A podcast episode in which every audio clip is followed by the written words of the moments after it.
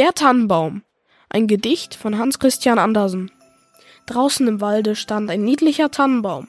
Er hatte einen guten Platz, die Sonne konnte zu ihm dringen, Luft war genug da, und rum, rundumher wuchsen viele größere Kameraden, Tannen und Fichten.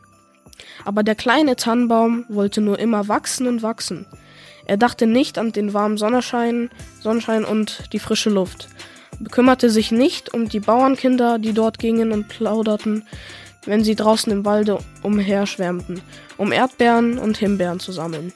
Oftmals kamen sie mit einem ganzen Topfe voll oder hatten Erdbeeren auf Strohhalme gezogen.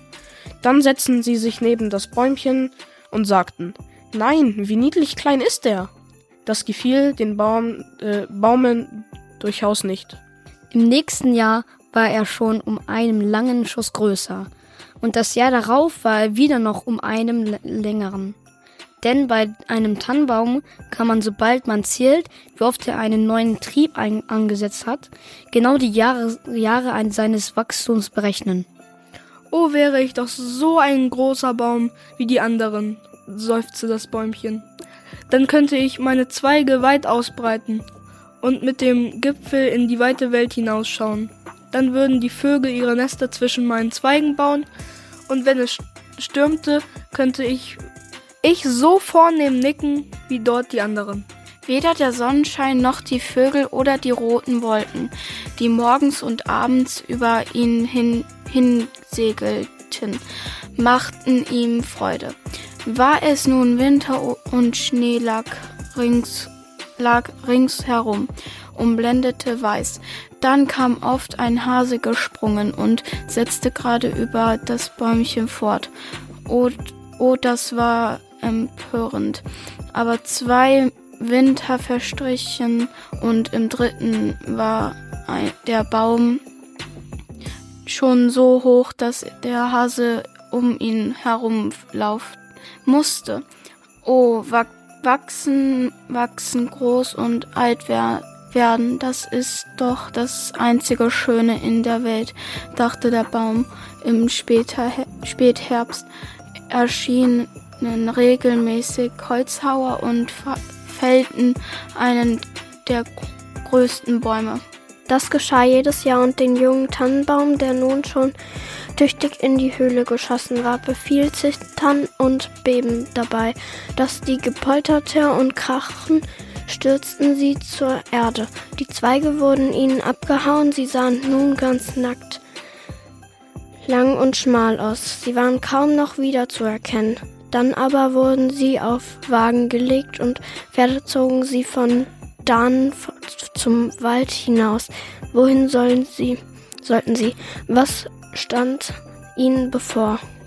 Als im Frühjahr die Schwelbe und der Storch kamen, fragten sie fragte sie der Baum, wisst ihr nicht, wohin sie geführt wurden? Seid ihr ihnen nicht begegnet? Die Schwalbe wusste nichts, doch der Storch sah sehr nachdenklich aus, nickte mit dem Kopf und sagte, ja, ich glaube fast, mir, mir begegnet auf meiner Rückreise von Ägypten viele neue Schiffe, auf dessen, auf, auf denselben standen prächtige Mastbäume. Ich darf wohl behaupten, dass sie es waren. Sie verbreiteten Tannengeruch. Ich kam vielmals grüßen. Sie überragten alles. Sie überragten alles.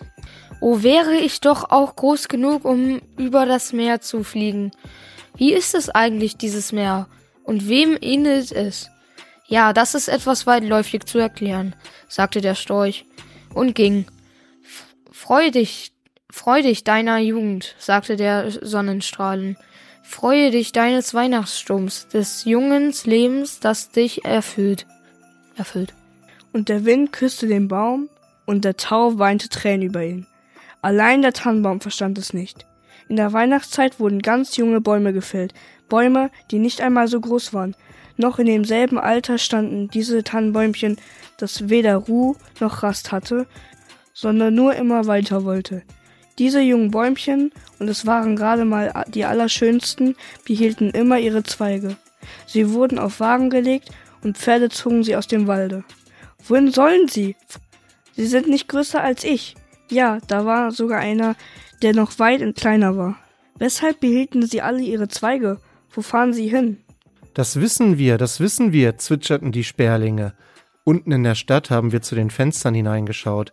Wir wissen, wohin sie fahren. Oh, sie gelangen zur größten Pracht und Herrlichkeit, die sich denken lässt. Wir haben zu den Fenstern hineingeschaut und gesehen, dass sie mitten in die warme Stube hineingepflanzt und mit den herrlichsten Sachen, mit vergoldeten Äpfeln, Honigkuchen, Spielzeug und vielen hundert Lichtern ausgeschmückt wurden. Und dann?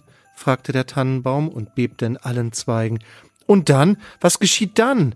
Ja, mehr haben wir nicht gesehen. Es war unvergleichlich.